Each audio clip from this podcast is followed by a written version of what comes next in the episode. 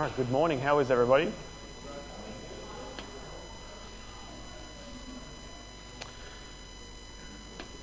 All right, so this morning, this morning we're going to look at church discipline.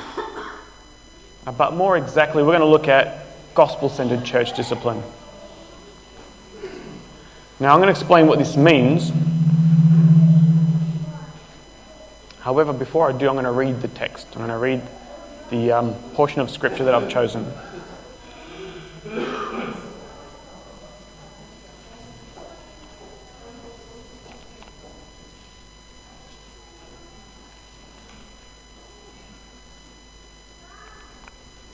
Here we go. It's found in Matthew 18, verses 15 to 20. If your brother sins against you, go and tell him his fault between you and him alone. If he listens to you, you have gained your brother. But if he does not listen, take one or two others along with you, that every charge may be established by the evidence of two or three witnesses.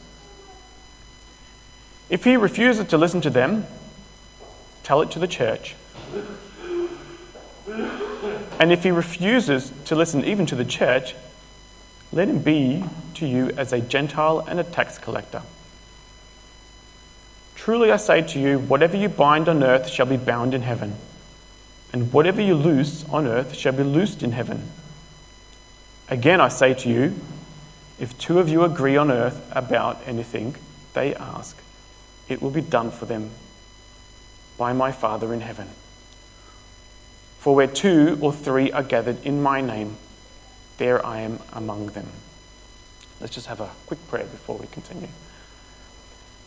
Heavenly Father, as we come before your word, we ask that you, um, you allow your word to stir us up.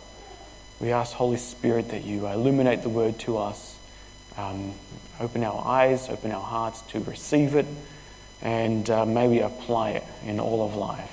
And may we uh, seek your glory in everything. Uh, may we uh, see that you are a holy God. May we, um, may we be truly edified by your word. In Jesus' name we pray. Amen. Now, I understand that there may be some here that might find um, church discipline a little troubling. Okay? You may have had um, an experience in the past, or maybe you've witnessed another person's experience, and that's had, it, and had a neg- negative impact on you. Okay? I can't really change that for you, but what I can do is help you process. Okay? I can help you process your experience through the lens of Scripture. That's what I can help you. And that's what I aim to do this morning. And what we really need to do is look at the heart of the issue first. Okay?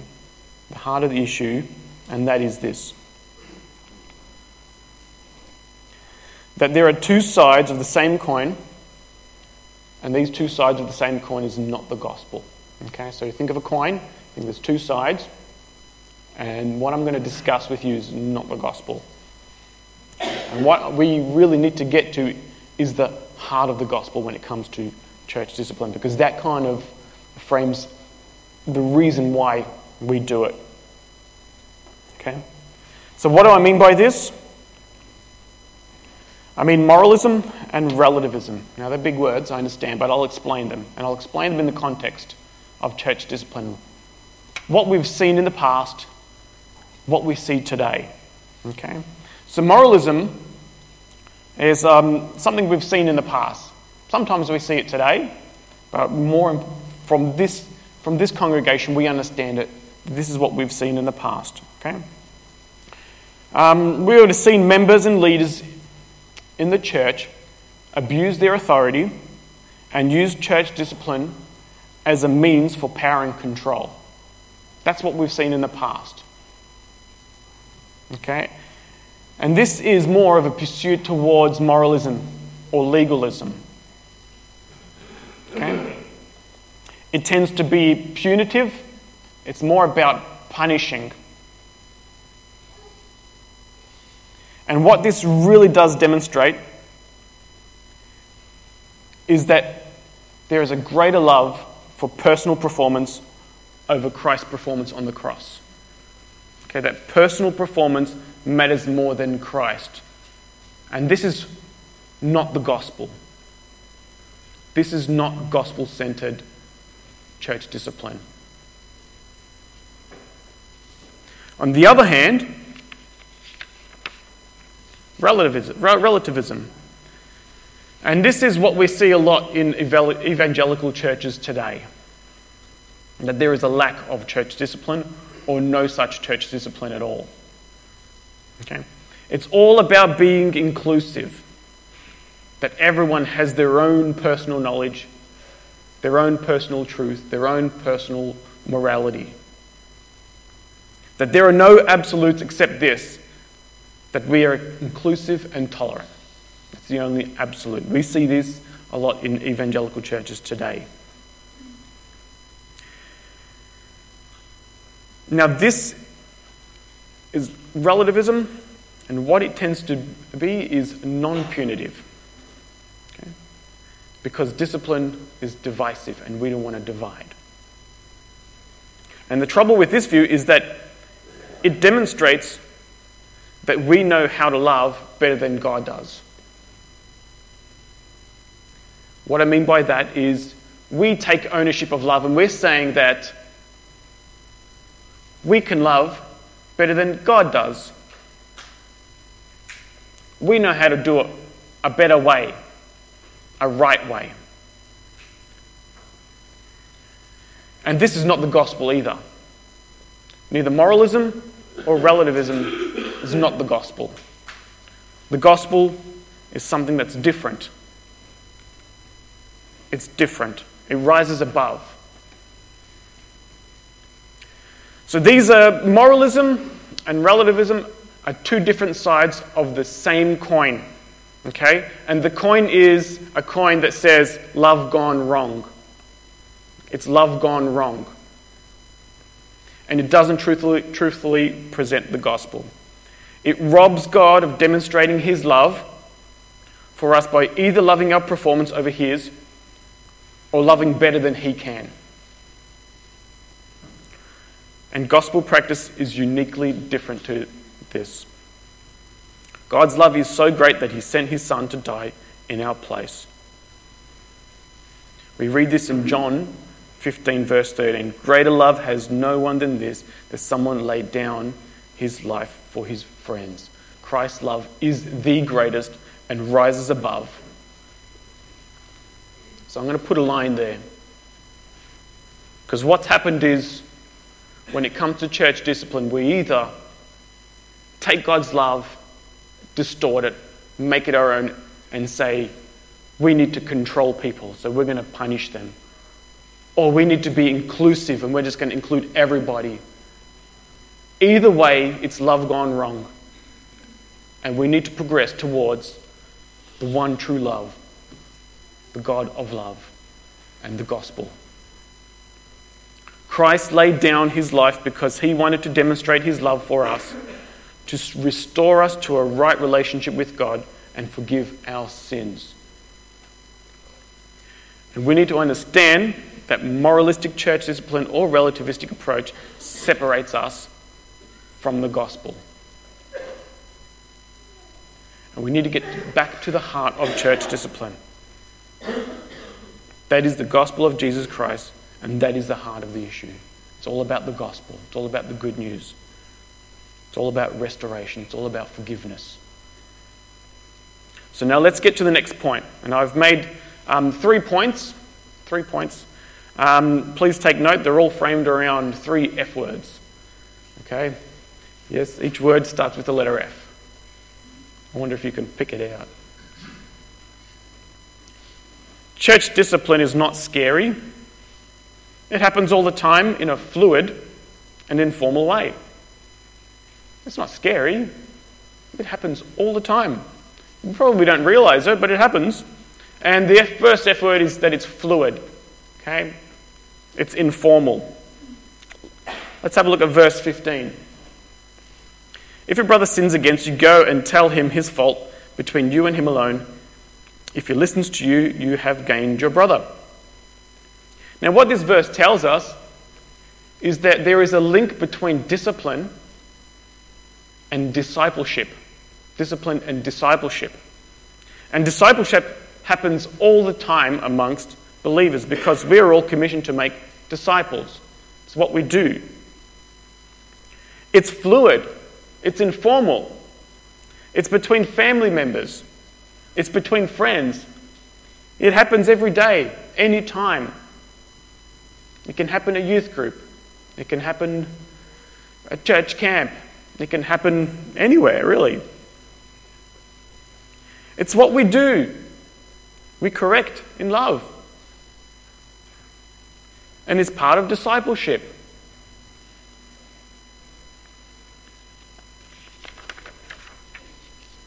You see, Christ first loved us, and it, it's His love that compels us to love one another.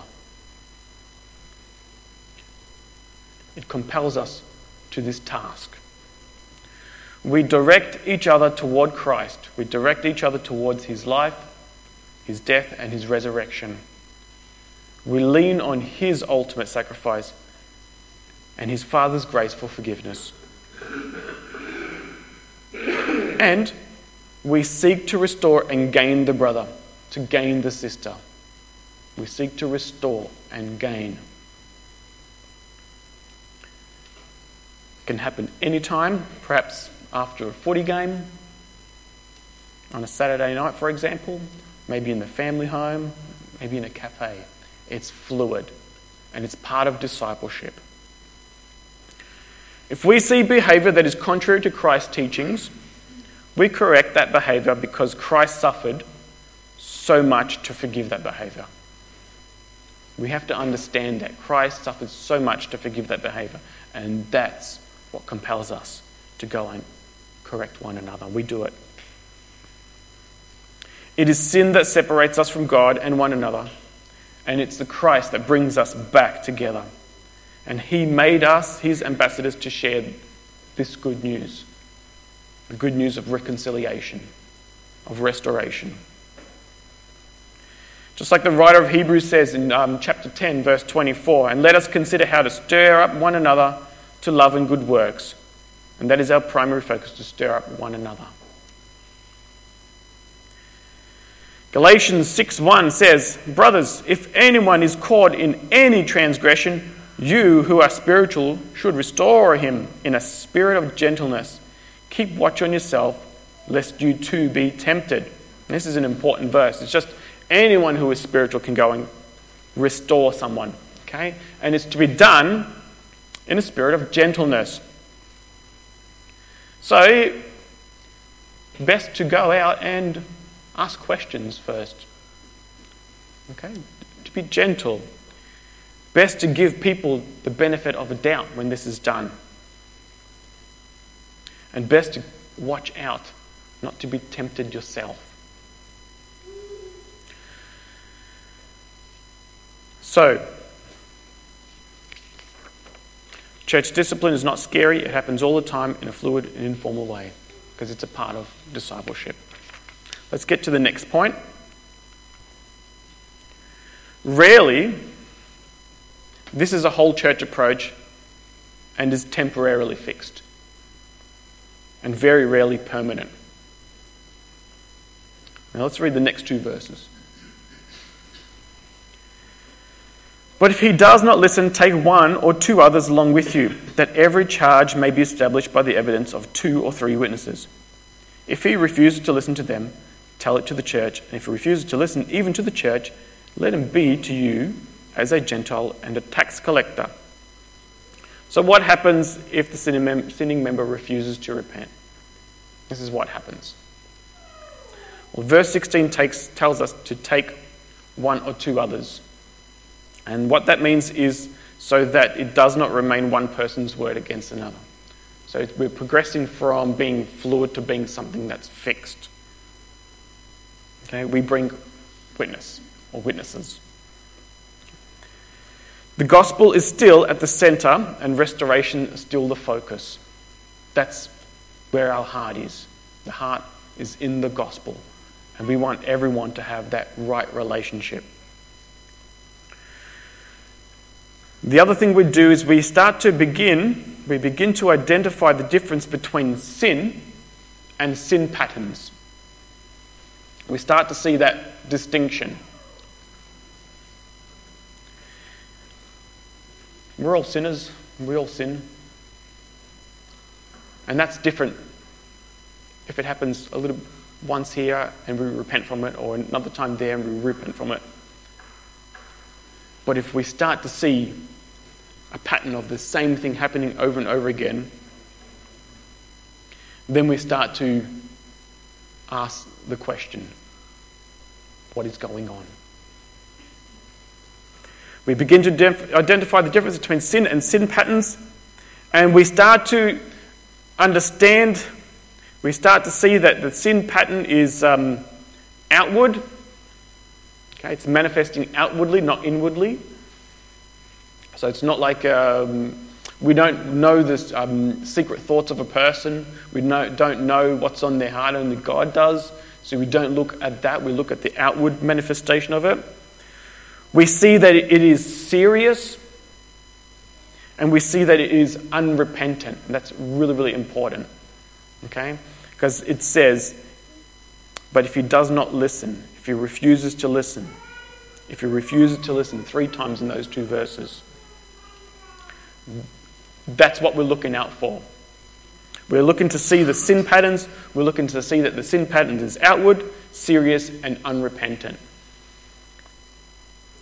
And this is where sin presents itself to be more important to that member than Christ. And that's the distinction. That's the line. That sin is what the member desires more than they desire Christ. And that's where we draw the line. The line is not drawn between, not just drawn between moralism, relativism, and the gospel, but we also draw a line between um, the point where sin presents itself to be more important to that member than, than Christ is to that member. We're not aiming to be moralistic with, um, uh, with the, uh, with the um, we're not aiming to be moralistic. We're not aiming to just primarily seek out excommunication. That'll be moralistic. We're not aiming to be relativistic and uh, seek out to be just inclusive and try to um, help them that way. Our aim is that Christ be glorified in the life of every member and that his holiness be displayed in the life of all believers. That's what our aim is. And we understand that people need restoration for that.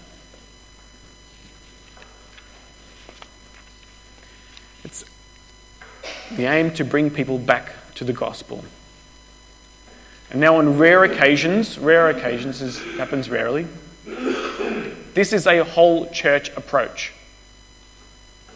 The whole church agrees to work on restoring a sinning member. Okay? So it's not just between one person, it's not just between two or three. It's the whole church gets on board and seeks out restoration.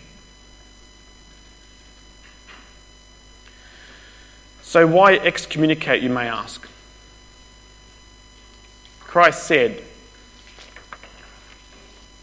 let him be to you as a Gentile and a tax collector. Why do that?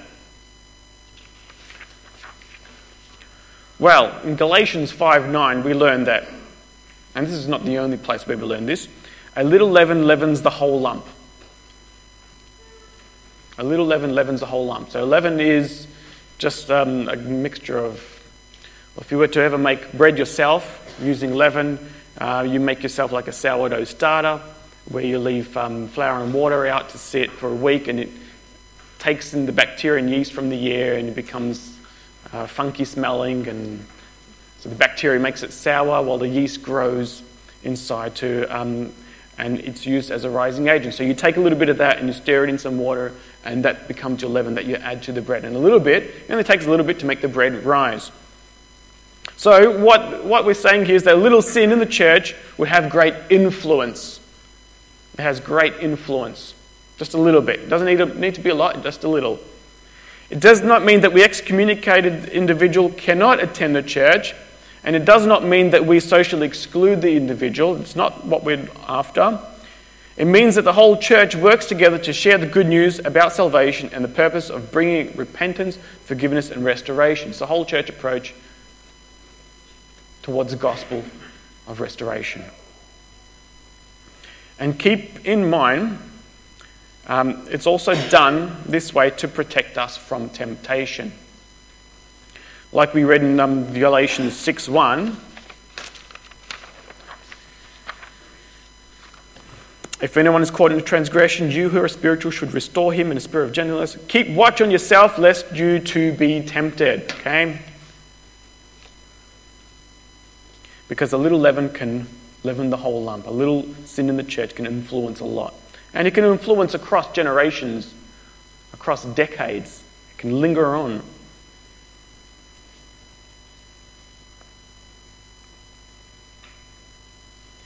And we hope that um, with a whole church approach, we hope that repentance, forgiveness, and restoration comes quickly because we don't want it to last long. We want it to come quickly. We want it to be temporary. And sadly, on very rare occasions, the excommunicated individual wholeheartedly embraces their sin with a hardened heart and never repents. And it's not the church to blame because the church did not willfully choose this sin out for the individual, but the individual did.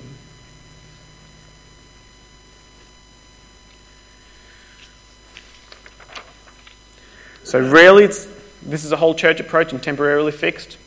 Okay, so fixed is the next word. And very rarely it's permanent.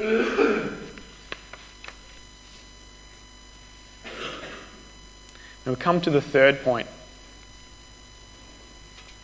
The purpose of church discipline is to center on the gospel of restoration and forgiveness. And we read from verses 18 to 20. Truly I say to you, whatever you bind on earth shall be bound in heaven, and whatever you loose on earth shall be loosed in heaven. Again I say to you, if two of you agree on earth about anything they ask, it will be done for them by my Father in heaven. For where two or three are gathered in my name, there I am among them. So these three verses don't explicitly mention about forgiveness. So, how do we know they, that these verses talk about forgiveness? It's how Peter responds.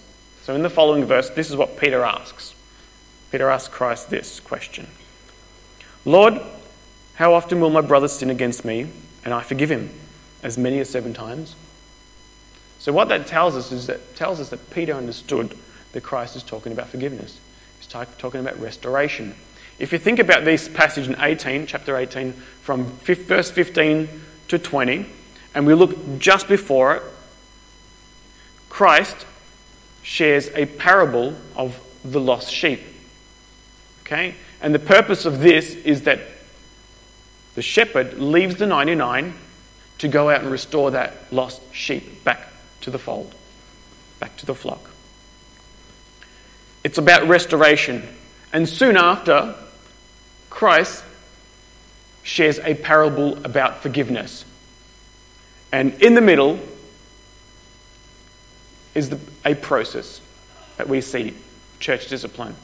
It's about gospel, it's about restoration, it's about forgiveness. And that's what we're seeking out here. And Peter understood this. And what we need to do, uh, in order to understand this, we need to understand um, what it means to be bound or loosed, what this passage means. So Christ shared about the lost sheep, he shared about um, uh, parable on forgiveness. And um, Peter understood what was meant by the uh, what is loose and what is bound, or what is uh, loosed or bound.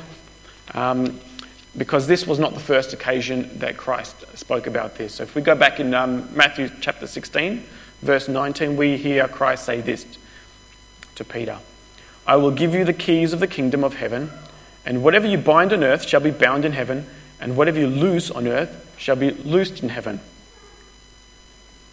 So this is what Jesus said to Peter, and again he says it to the disciples in 18, so it's not just limited to one person, it's limited to more than one. And what Christ is doing here is he's passing on his authority to the disciples so that they can make decisions in line with the decisions made in heaven. Okay?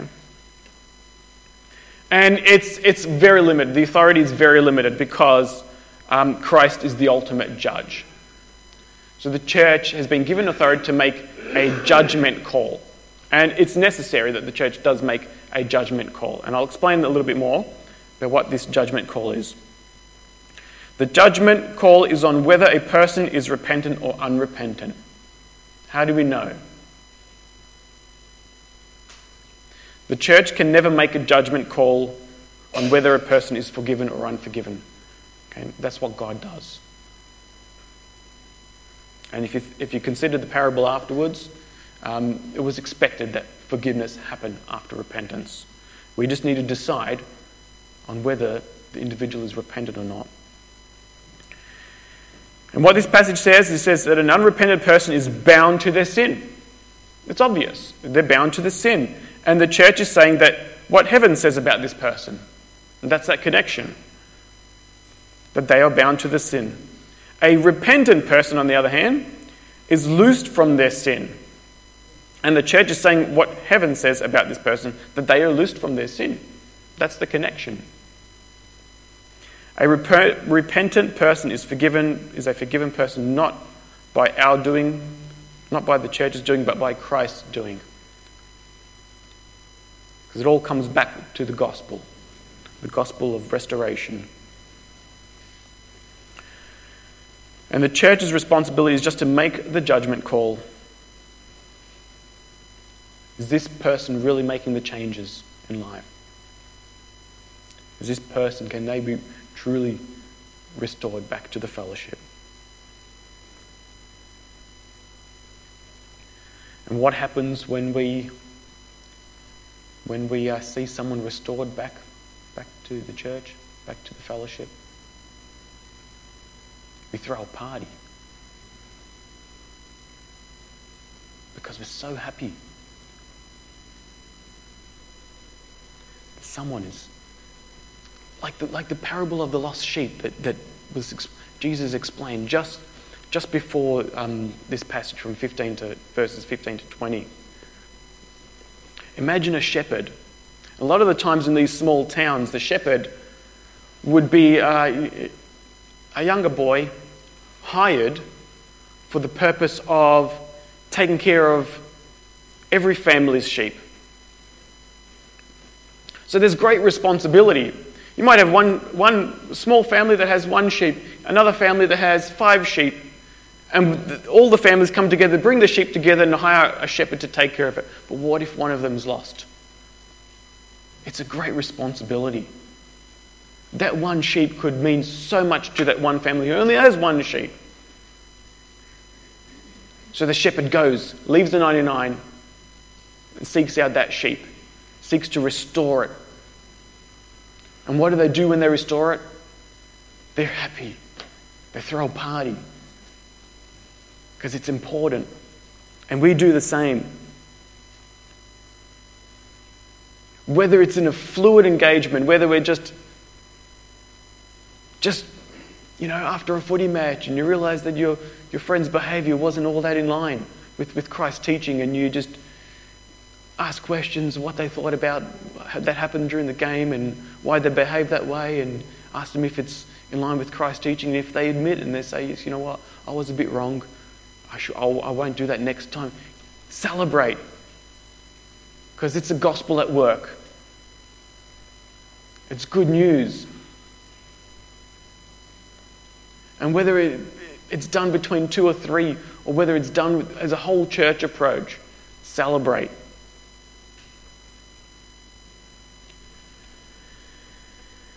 So, in conclusion,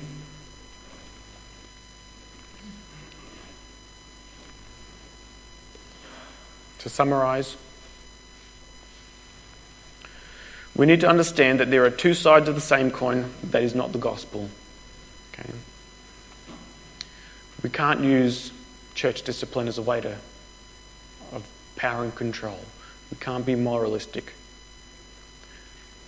We can't have a lack of lack of it, or, or none of it to be inclusive.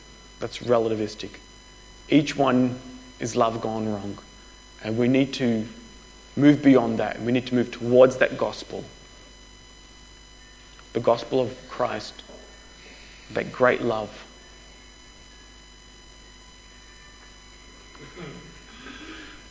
We need to understand that church discipline is not scary. It happens all the time. It's fluid and informal. Okay? It happens all the time, in all settings. And rarely this is a whole church approach. Okay? And it's temporarily fixed. And very rarely it's permanent. And it's very sad if it ever does become permanent. Very, very sad. And the purpose of church discipline is to center on the gospel of restoration and forgiveness. So, most of the time it's fluid, and very rarely it's fixed. And we're always seeking out restoration and forgiveness. Let us finish here with a prayer. Heavenly Father, we. Uh, we love your word and we love uh, all that you teach us. And we love your gospel and your good news that you have for us. And we love it that, um, that you loved us first. And it's that your love that compels us to live holy lives, to live to your glory. And we thank you so much for the cross. Give us a heart that desires restoration. Give us a heart that desires reconciliation, not just for the unbelievers, but for those who are unrepentant in their sin, those believers who are unrepentant in this sin. And help us uh, Help us so that we are not proud in the process, that we do not lean on our own efforts to love, but that we lean on the good news, your gospel, the gospel of love. Help us to live by it every day. Help us to build one another up and to stir us, each and every one of us, to good works. We thank you for your word. In Jesus' name.